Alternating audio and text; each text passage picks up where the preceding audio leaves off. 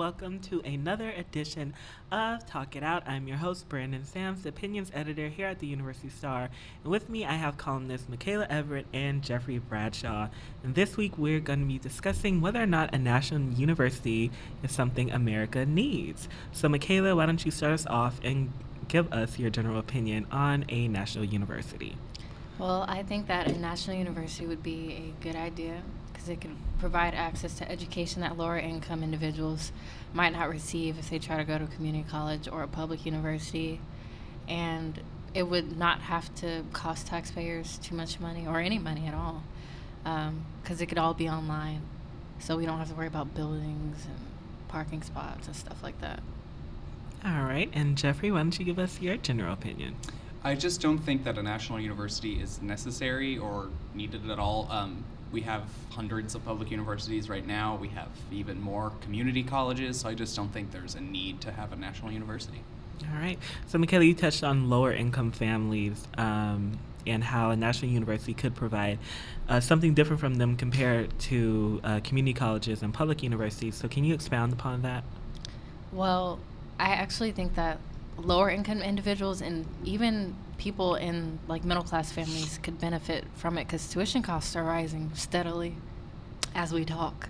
So, a national university would provide free education to every individual in America who wants to receive an education and better their lives for themselves and for them, their families. All right. So, Jeffrey, what do you think about that? What do you say to Michaela's comments about helping lower income families? Well, personally, I think that all community college should be free, just in general. So I think that alone, even though obviously that's not the case currently, would negate the need for a national university.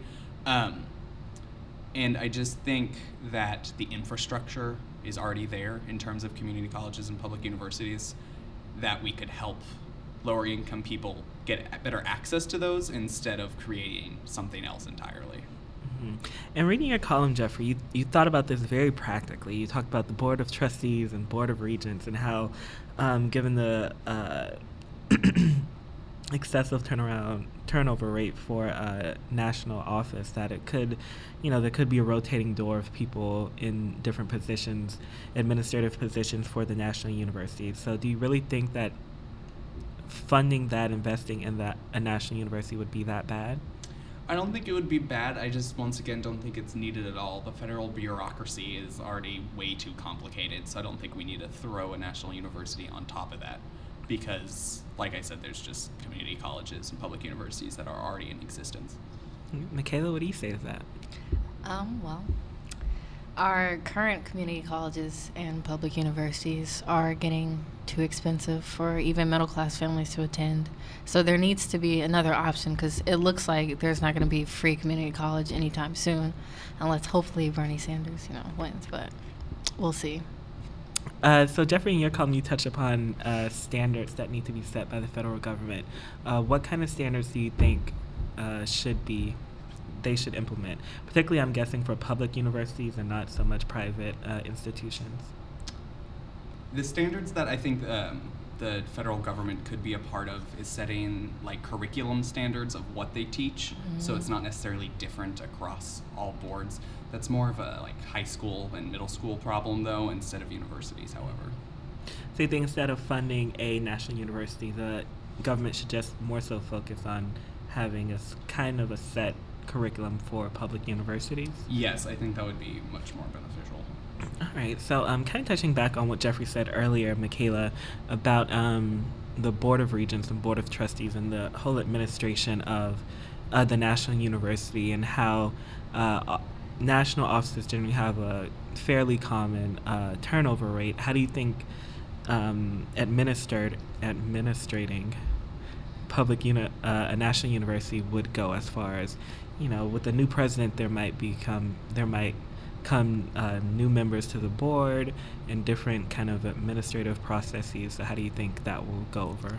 I think starting out, there would have to be certain standards and regulations in place that don't change, such as like funding and unless it would be to improve it, nothing like cutting back or s- things like that of that nature.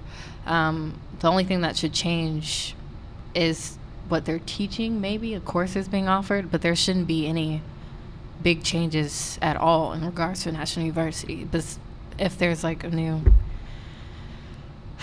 person in office, Okay, so now in closing, do y'all have any um, final remarks, any final opinions you want to get out? Jeffrey?